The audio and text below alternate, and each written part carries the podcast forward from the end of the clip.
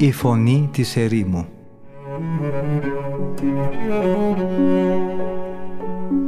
Συνομιλίες με τους Αγίους Πατέρες της ερήμου Την εκπομπή παρουσιάζει ο πρωτοπρεσβύτερος Ματθαίος Χάλαρης.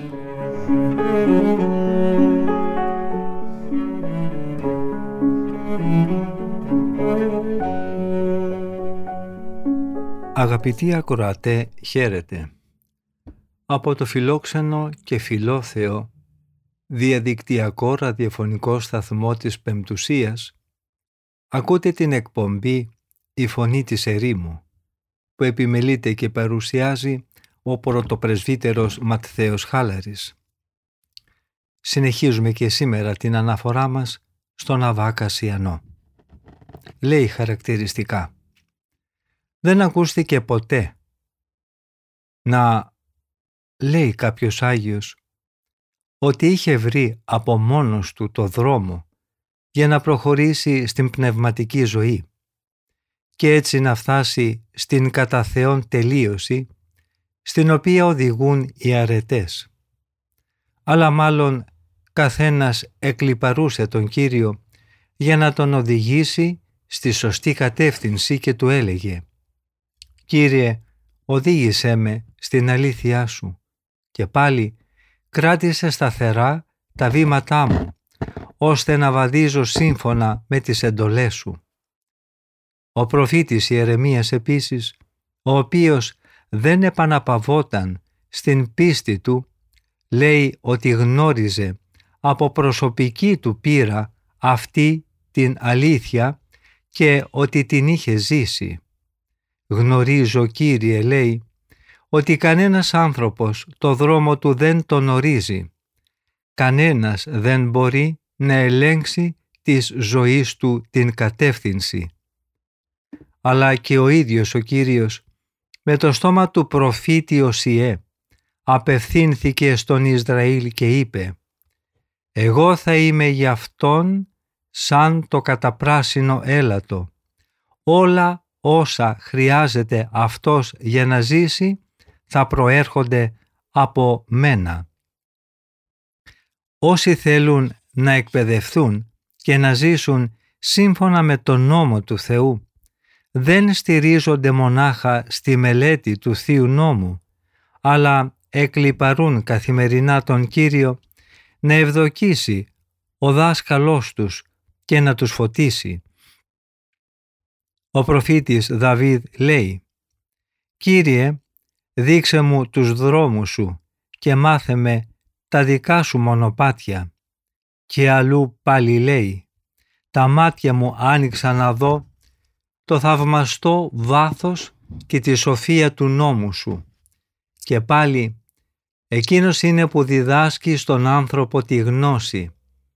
Σε άλλον ψαλμό επίσης λέει Δίδαξέ με να κάνω το θέλημά σου, γιατί είσαι εσύ ο Θεός μου. Ο προφήτης Δαβίδ γνώριζε τις θείες εντολές που αναφέρονται ξεκάθαρα στον Μωσαϊκό νόμο. Ακούστε τον όμως τι λέει. Ζητάει από τον Κύριο να του δώσει εκείνος τη σύνεση η οποία θα τον ικανώσει να κατανοήσει το βαθύτερο νόημά τους. Δώσε μου λέει σύνεση ώστε να γνωρίζω τις εντολές σου. Δεν είχε άραγε αυτή την ευφυΐα από τη φύση του. Δεν ήταν δικό του θέμα το να προσπαθήσει να εφαρμόσει τις εντολές αφού αυτές ήταν γραπτά παραδομένες με τον Μωσαϊκό νόμο. Όμως, ο προφήτης προσευχόταν για να του δοθεί σοφία και σύνεση, ώστε να κατανοήσει πιο τέλεια το βάθος της ουσίας των εντολών. Και αυτό γιατί γνώριζε καλά ότι εδώ η φύση από μόνη της δεν επαρκεί.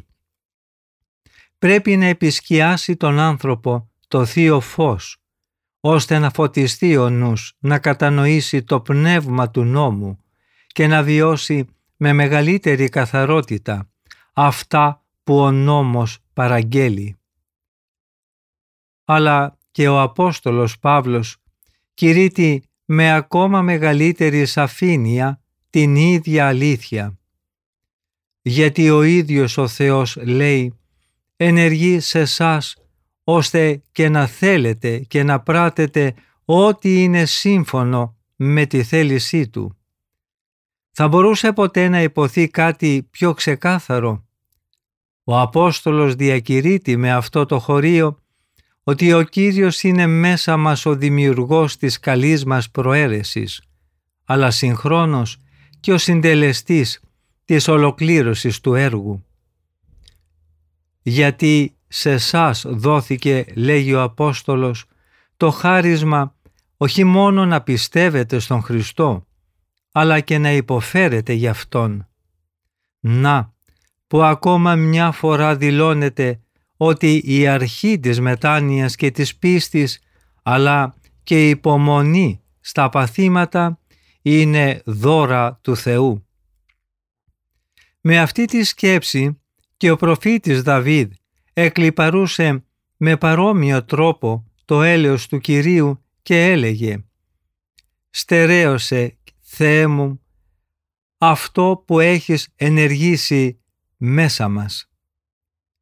Με αυτό που λέει εδώ ο προφήτης φανερώνει ότι δεν αρκεί μόνο το ότι η χάρη μας παραχώρησε την απαρχή της σωτηρίας μας, αλλά πρέπει καθημερινά να εργαζόμαστε για αυτήν, ώστε με την ίδια ευσπλαχνία να οικονομεί συγχρόνως ο Θεός και την πνευματική μας πρόοδο δεν είναι το αυτεξούσιο του ανθρώπου, αλλά ο Κύριος είναι αυτός που ελευθερώνει τους φυλακισμένους, λέγει ο ψαλμοδός.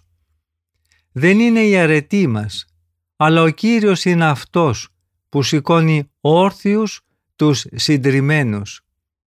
Δεν είναι η επιμέλειά μας στη μελέτη, αλλά ο Κύριος είναι που κάνει σοφούς τους τυφλούς δεν είναι η δική μας επαγρύπνηση, αλλά ο Κύριος προστατεύει αυτούς που βρίσκονται ξένοι μέσα στη χώρα. Δεν είναι η δύναμή μας, αλλά ο Κύριος δίνει στήριγμα σε όλους αυτούς που πέφτουν. Αυτό δεν το λέω, συνεχίζει ο Αβάς, για να βγάλω άχρηστο το ζήλο και τους κόπους μας, ούτε για να πω ότι οι προσπάθειές μας είναι μάταιες και περιτές, αλλά για να πιστούμε ότι χωρίς τη βοήθεια του Θεού δεν είμαστε ικανοί να καταβάλουμε καμιά προσπάθεια, αλλά και ούτε οι προσπάθειές μας από μόνες τους θα φέρουν κανένα αποτέλεσμα. Πρέπει οπωσδήποτε να μας δώσει ο Κύριος τη βοήθεια και το έλεος Του, ώστε να αξιοθούμε να φτάσουμε στο ανέκφραστο αγαθό της καθαρότητας. Ο σοφός Σολομώντας λέει «Το άλογο το ετοίμασαν για την ημέρα της μάχης, τη νίκη όμως τη δίνει ο Κύριος». Και σε άλλο σημείο η Αγία Γραφή λέει «Από όσους εμπιστεύονται στην ίδια τους τη δύναμη, κανείς δεν θα νικήσει». Τι μας μένει λοιπόν από το να ψάλουμε ασταμάτητα μαζί με τον μακάριο Δαβίδ; Δύναμή μου και ύμνος μου, όχι το αυτεξούσιό μου, αλλά ο Κύριος, Εκείνος με έσωσε. Το ίδιο λέει και ο Απόστολος των Εθνών, ο οποίος γνωρίζει πολύ καλά ότι δεν είναι ούτε η αξία του, ούτε η κόπη του που τον ικάνωσαν να διακονήσει την Καινή Διαθήκη, αλλά το έλεος του Θεού.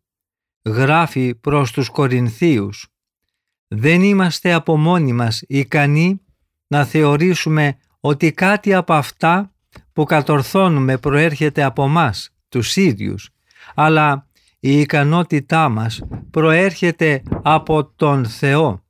Αυτός μας αξίωσε να υπηρετήσουμε την Καινή Διαθήκη.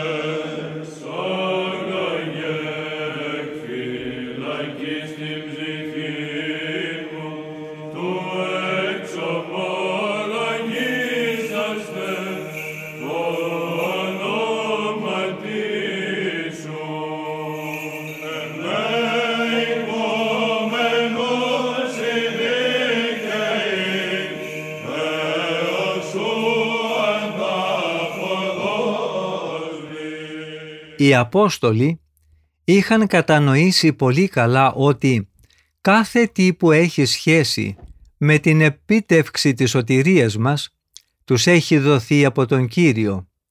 Γι' αυτό και τους ζητούσαν να τους χαρίσει πίστη. Αύξησε την πίστη μας, έλεγαν.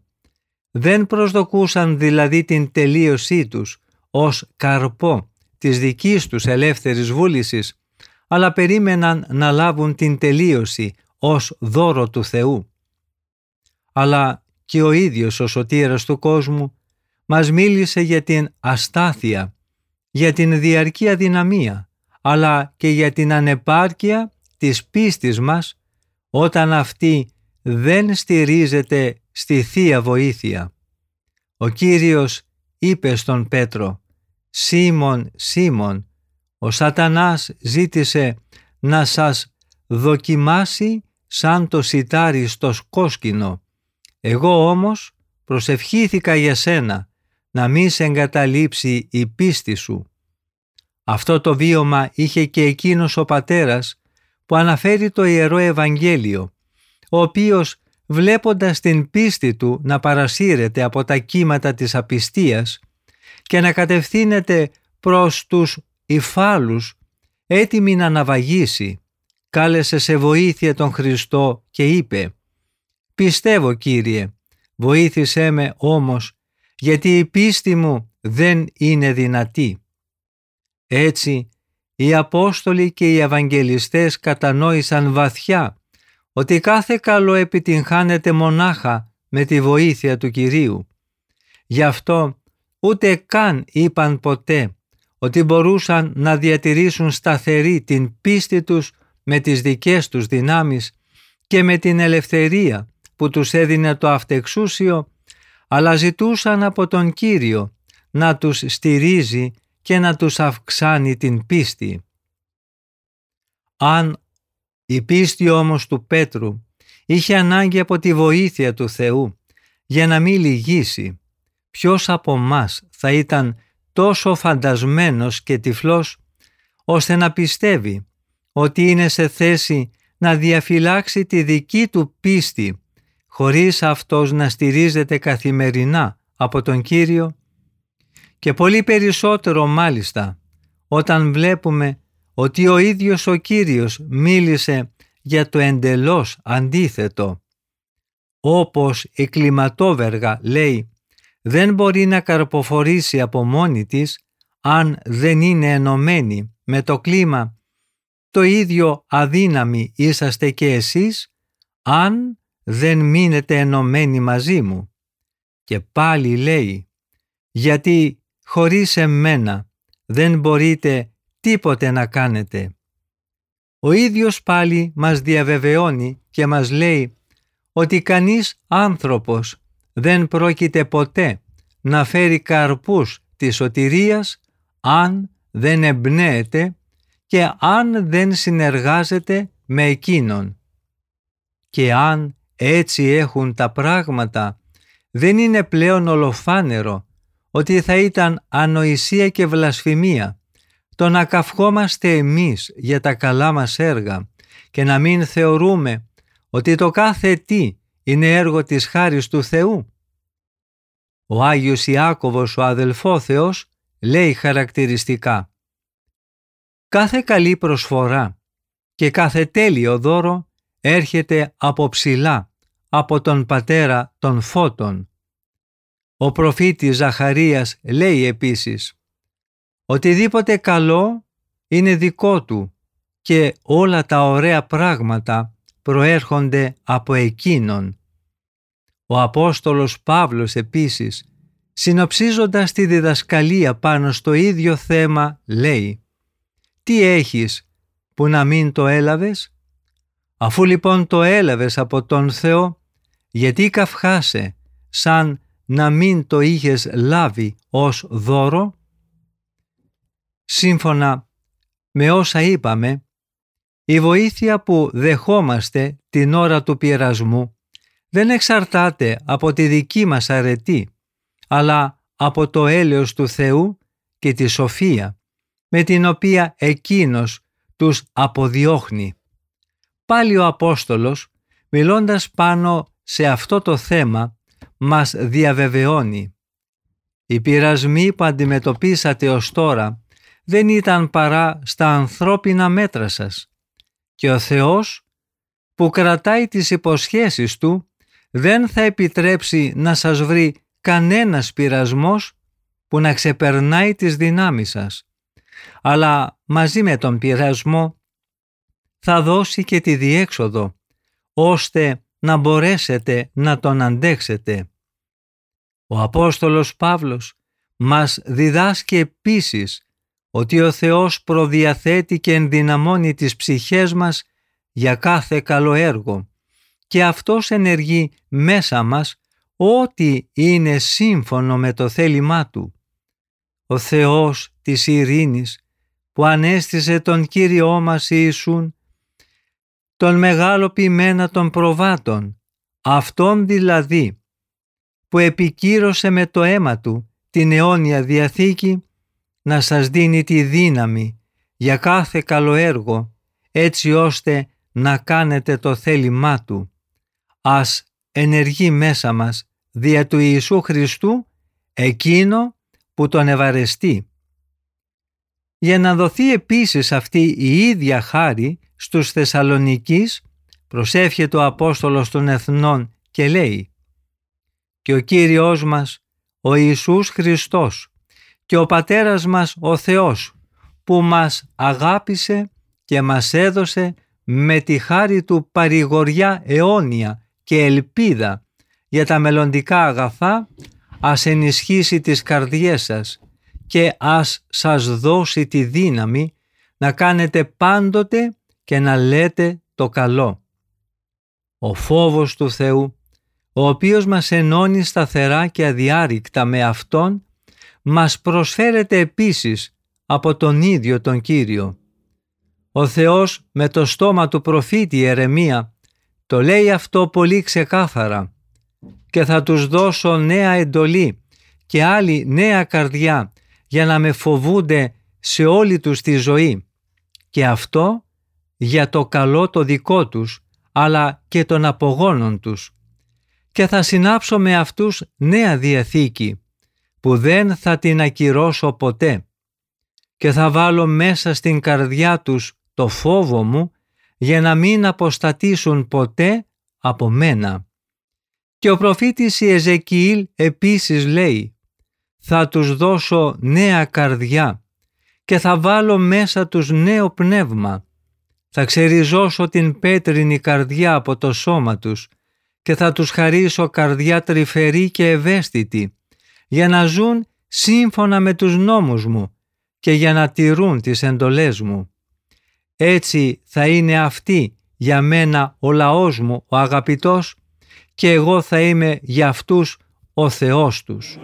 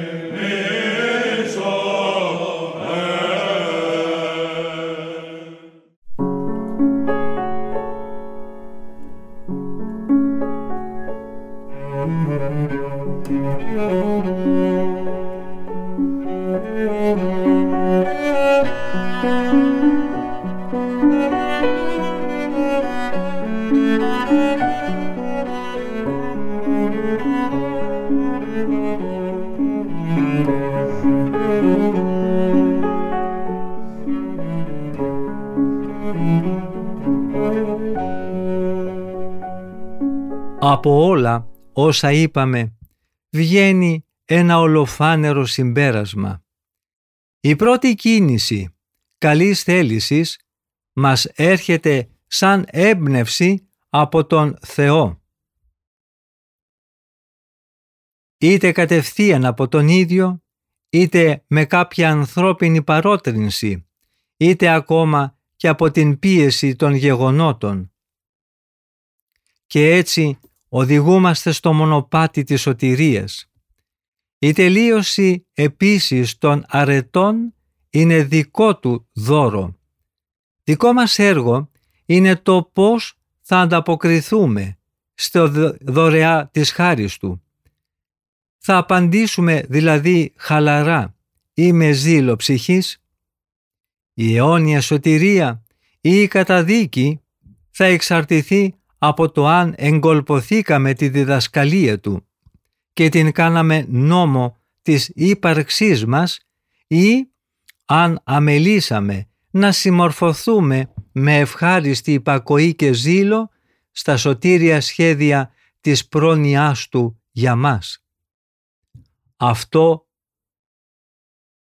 που λέω, συνεχίζει ο Αβάς, είναι εκείνο ακριβώς που βρίσκουμε ξεκάθαρα γραμμένο στο Δευτερονόμιο. Λέει χαρακτηριστικά το Ιεροκείμενο. Σε μετάφραση «Όταν σε φέρει ο Κύριος, ο Θεός σου, στη χώρα που τώρα πας να, να κατακτήσεις, θα βγάλει από εμπρός σου πολλά έθνη. Θα διώξει τους Χεταίους, τους Γεργεσαίους, τους Αμοραίους, τους Χαναναίους, τους Φερεζαίους, τους Εβαίους και τους Ιεβουσαίους, επτά δηλαδή έθνη πολυάνθρωπα και δυνατότερα από σένα.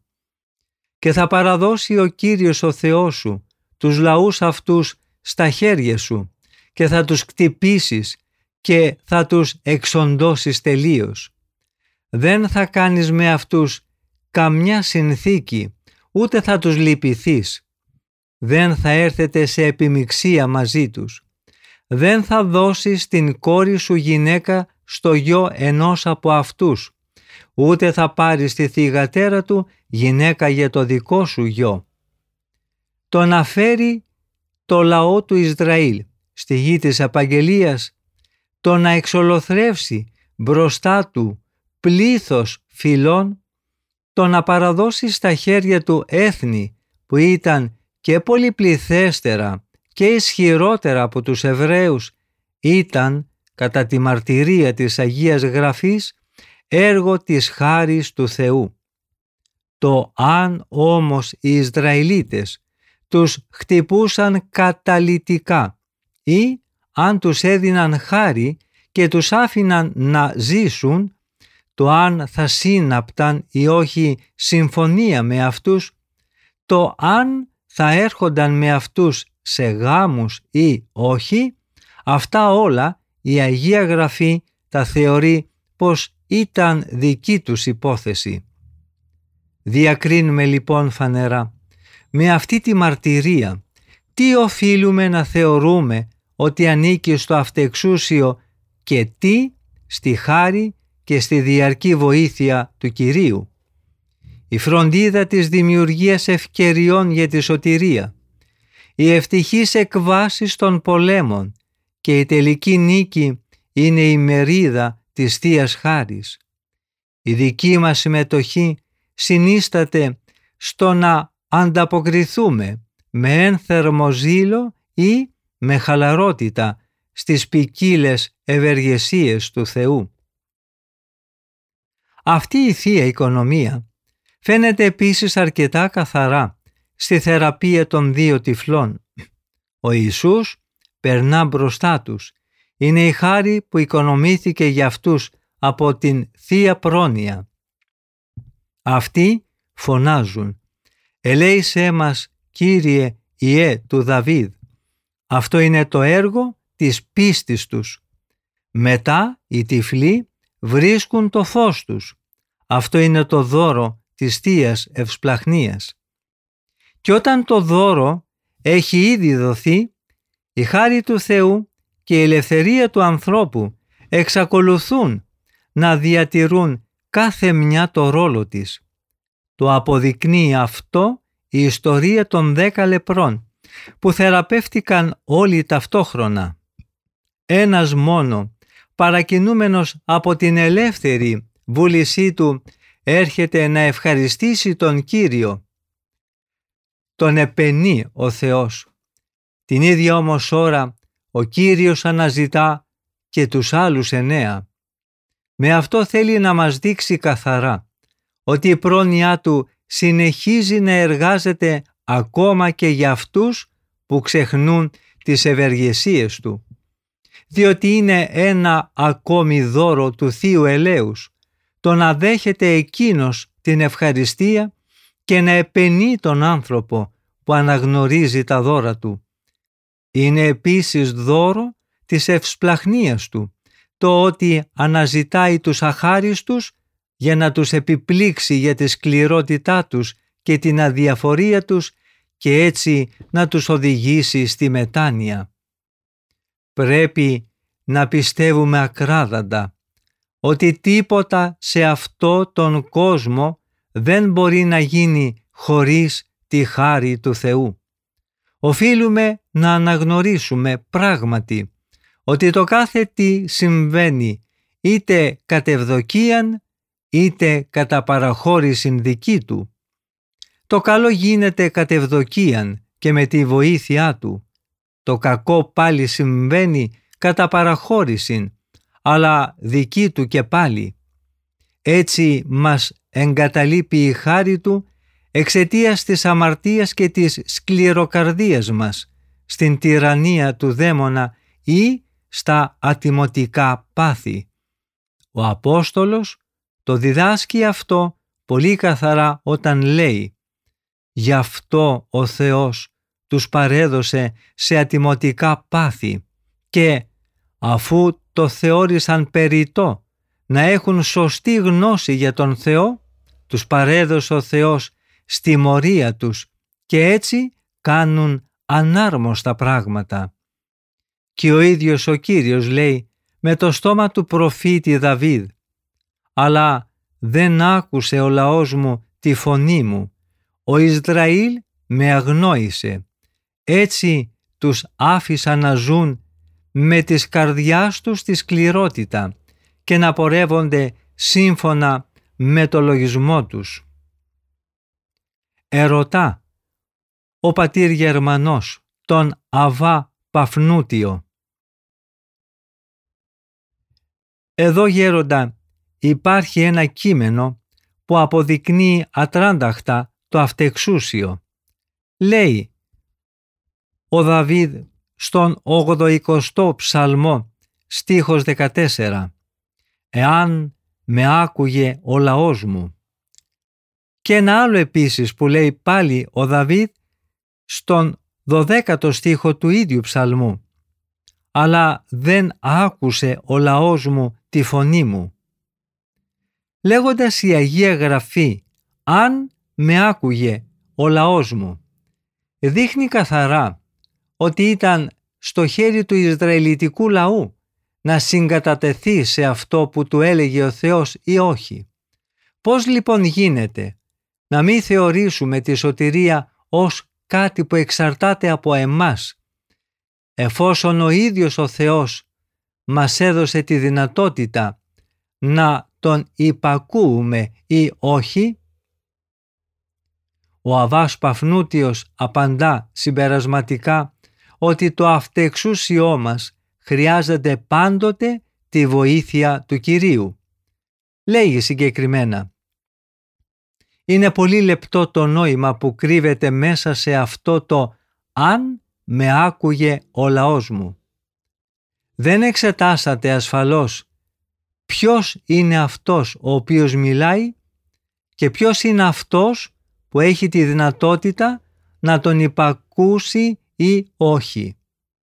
Ούτε πάλι προσέξατε αυτό που εκείνος λέει στη συνέχεια. Γρήγορα λέει θα νικούσα τους εχθρούς τους. Τα πλήγματά μου θα τα έστρεφα σε όσους τους καταπιέζουν. Δεν πρέπει κάνοντας κακή ερμηνεία να αλλάξουμε το νόημα των κειμένων που παρουσίασα για να θεμελιώσω την προηγούμενη θέση μου, ότι δηλαδή τίποτα δεν γίνεται χωρίς τη χάρη του Θεού. Ούτε πάλι να προσπαθήσουμε να χρησιμοποιήσουμε αυτό το χωρίο της Γραφής για να υπερασπίσουμε το αυτεξούσιο μέχρι του σημείου που να καταργήσουμε τη σημασία της συνέργειας της χάρης στον καθημερινό αγώνα μας, αντιπαραθέτοντας το «δεν άκουσε ο λαός μου τη φωνή μου» ή το αν με άκουγε ο λαός μου, αν βάδιζε σύμφωνα με τις εντολές μου.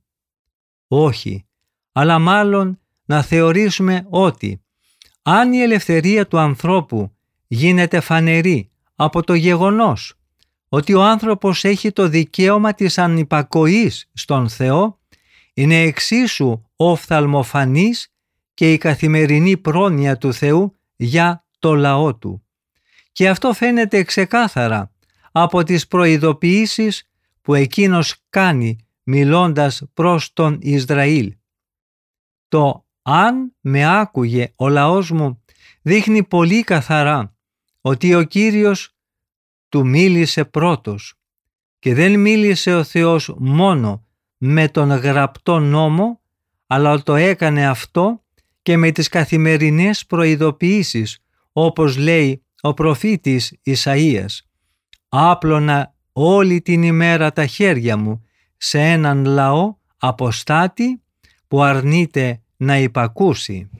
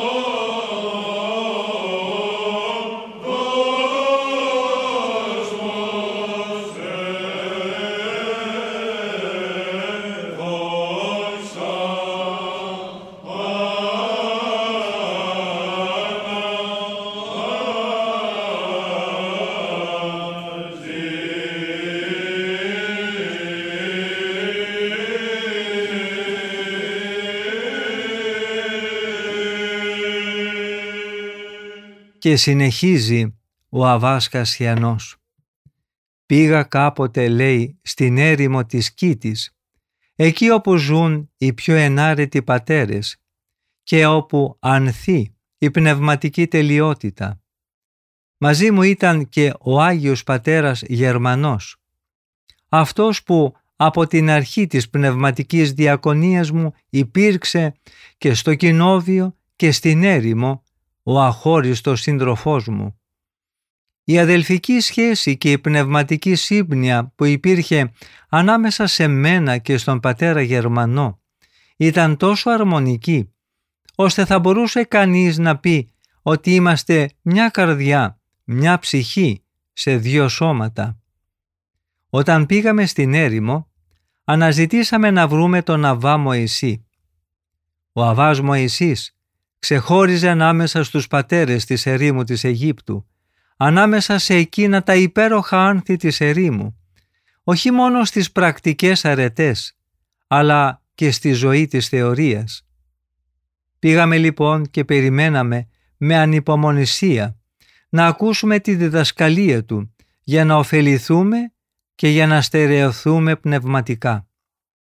Τον παρακαλέσαμε και οι δυο μας με δάκρυα να μας πει λόγο επικοδομητικό, γιατί γνωρίζαμε πολύ καλά ότι ο όσιος αυτός πατέρας είχε αποφασίσει να μην υποχωρεί και να μην ανοίγει τη θύρα της τελειότητας σε κανέναν παρά μόνο σε εκείνους που την επιθυμούσαν ειλικρινά και τη ζητούσαν επίμονα με πόνο καρδιάς. Ο λόγος αυτής της συμπεριφοράς του ήταν ότι αν αποκάλυπτε αυτή τη θύρα σε όποιον τύχαινε, σε αδιάφορους δηλαδή, και πολλές φορές δίψυχους ανθρώπους, τότε και ο ίδιος θα κινδύνευε να κατηγορηθεί από αυτούς ως κομπαστής και υπερόπτης, αλλά και θα πρόδιδε το δώρο που του είχε εμπιστευθεί ο Θεός.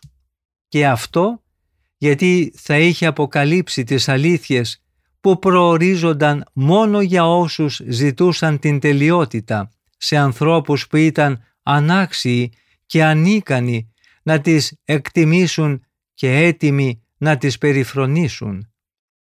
Τελικά ο γέροντας υποχώρησε στις παρακλήσεις μας και μας μίλησε αρχίζοντας κάπως έτσι. Όλες οι τέχνες, άρχισε να λέγει ο Αβάς Μωυσής, και οι επιστήμες έχουν ένα σκοπό και ένα στόχο. Σε αυτό τον ιδιαίτερο στόχο έχει πάντα επίμονα στραμμένο το βλέμμα του εκείνος που τις επιδιώκει. Γι' αυτό και στα στάδιο της εκπαιδεύσεώς του εκτίθεται ευχάριστα σε όλους τους κινδύνους και υπομένει αγόγγιστα όλες τις αναπάντεχες συμφορές που η μαθητεία του προϋποθέτει. Ας πάρουμε για παράδειγμα τον Γεωργό. Ο Γεωργός υπομένει άλλοτε τον καύσωνα και άλλοτε το κρύο και τον παγετό. Σκάβει τη γη χωρίς να αποκάμει. Οργώνει και ξαναοργώνει με το αλέτρι το χωράφι του, έχοντας πάντα στραμμένο το βλέμμα του στο σκοπό του.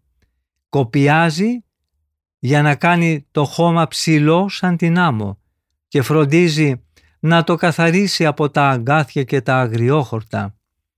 Όλα αυτά τα κάνει επειδή πιστεύει ότι αυτός είναι ο μοναδικός τρόπος για να πετύχει το σκοπό του, για να εξασφαλίσει δηλαδή καλή συγκομιδή και μεγάλη σοδιά. Με αυτή τη σοδιά θα μπορέσει στη συνέχεια να κάνει καλά και ενδεχομένως θα καταφέρει να αυξήσει και την περιουσία του. Αργότερα, όταν οι αποθήκες του θα είναι γεμάτες καρπό και θα έρθει πάλι ο καιρός της σποράς, θα είναι πάλι έτοιμος να τις αδειάσει. Έτσι κοπιάζει αδιάκοπα, ρίχνει το σπόρο στο αυλάκι κάτω από το αλέτρι, χωρίς να λυπάται που ο σπόρος της αποθήκες λιγοστεύει. Γιατί το μόνο που απασχολεί τον Γεωργό και το μόνο που αυτός προσδοκά είναι ο καινούριο θερισμός. Το ίδιο συμβαίνει και με τους εμπόρους. Αυτοί δεν τρομάζουν από τον φουρτουνιασμένο και άστατο ωκεανό και ούτε ποτέ φοβούνται τους κινδύνους, γιατί ο απότερος σκοπός που τους οθεί να ρίψοκινδυνεύσουν είναι η ελπίδα του κέρδους. Και εκείνη ακόμα που τους καίει η φιλοδοξία της στρατιωτικής ζωής. Όταν πολεμούν δεν δίνουν καμιά σημασία στον κίνδυνο και στην καταστροφή, αλλά έχουν το βλέμμα στυλωμένο στο στόχο τους, δηλαδή στις τιμές και στην εξουσία που πρόκειται να απολαύσουν. Αυτοί ποτέ δεν καταβάλλονται από τους πολέμους και τις κακουχίες, γιατί ανυπομονούν να φτάσουν στην εκπλήρωση της επιθυμίας τους, που, όπως είπαμε, είναι η απόλαυση της δόξας και των τιμών. Το ίδιο συμβαίνει και με το δικό μας, το μοναχικό επάγγελμα, την πνευματική ζωή, την κατά Χριστόν πορεία. Έχει και αυτό το σκοπό και τον τελικό στόχο του. Γι' αυτό και εμείς υπομένουμε αγόγγιστα και μάλλον ευχάριστα κάθε είδους θλίψη. Έτσι, η νηστεία δεν είναι για μας δοκιμασία και ο κόπος της αγρυπνίας μας γίνεται ευχάριστος. Η ανάγνωση και η συνεχής μελέτη των γραφών δεν μας είναι πράγματα βαρετά. Ακόμα και άλλες βαρύτερες δοκιμασίες και θλίψεις, όπως η αυταπάρνηση, η στέρηση των πάντων και η φρικιαστική απεραντοσύνη της ερήμου δεν μας τρομάζουν. Και εσείς, χωρίς αμφιβολία, λέγει ο Αβάς εσείς απευθυνόμενος στους δύο πατέρες, τον Αβά Κασιανό και τον Πάτερ Γερμανό, για τον ίδιο φαντάζομαι λόγο αρνηθήκατε την αγάπη των συγγενών σας και εγκαταλείψατε την πατρίδα σας. Γι' αυτό περιφρονήσατε τις χαρές του κόσμου και διασχίσατε τέτοιες αποστάσεις και τόσες χώρες. Αυτός ήταν ο λόγος που σας έκανε να φτάσατε μέχρι εδώ και να θέλετε τώρα να συναντήσετε εμάς, τους απλοϊκούς και αγαθούς ανθρώπους που ζούμε εδώ στην έρημο κάτω από τόσο δύσκολες συνθήκες. Αγαπητοί ακροατές και ακροάτριες, στο σημείο αυτό συμπληρώθηκε ο χρόνος και της σημερινής μας εκπομπής. Σας ευχαριστώ πολύ για την υπομονή που δείξατε και για την προσοχή με την οποία ακούσατε τα λόγια αυτά της ερήμου. Ήρθε ο Θεός με τις πρεσβείες όλων αυτών των Αγίων Πατέρων να μας αξιώσει να τα κάνουμε και εμείς πράξη, δηλαδή τρόπο ζωής και να πορευθούμε τον δρόμο των Ευαγγελικών αρετών και εντολών, ώστε να αξιοθούμε κι εμείς να ακούσουμε από το στόμα του Κυρίου μας «Εφ, δούλε αγαθέ και πιστέ, ήσελθε εις την χαράν του Κυρίου σου». Με τη βοήθεια του Θεού θα συναντηθούμε και πάλι στην φιλόξενη ραδιοφωνική συχνότητα της Πεμπτουσίας την ερχόμενη εβδομάδα, την ίδια μέρα και ώρα. Ο Θεός με θυμών.